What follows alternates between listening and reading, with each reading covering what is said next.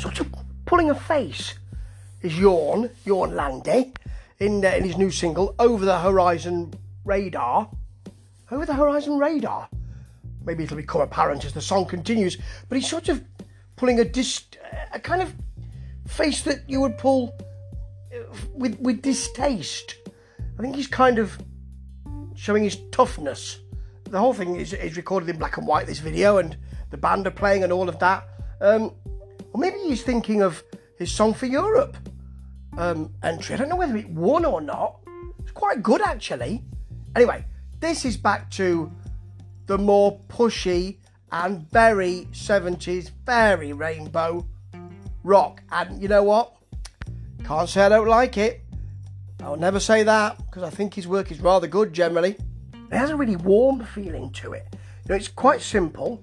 It's radio ready, so it's not too rocky to frighten the horses, but has a real groove on it as well. So the riff is not standing proud of the song or saying, This is a big riff, you know.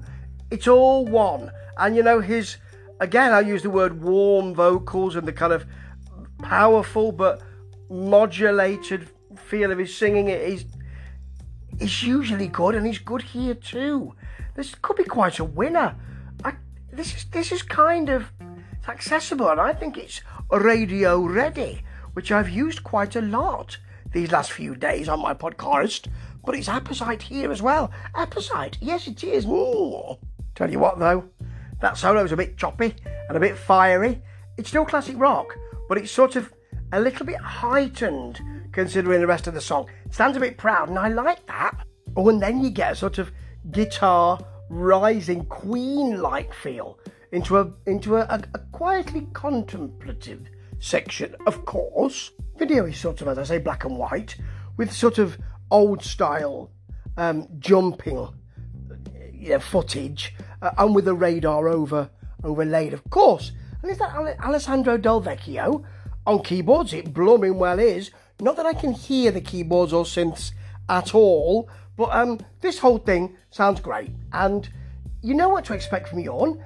Jorn Lande. He's not going to give you a polka album or a dubstep remix. He's going to give you classic rock sounding rock. And there's there, there, are times when that is exactly what you want. This sounds really welcoming. It sounds like the stuff he's done before. Not to denigrate that, it's great stuff. And so is this. And I can't wait for the album to come out in June. Really, really well done. No need to uh, to look a bit sour faced. I think he's just trying to look a bit tough, and that's fair enough because his vocals are here. But this song is really likable. Great stuff. Ta ta.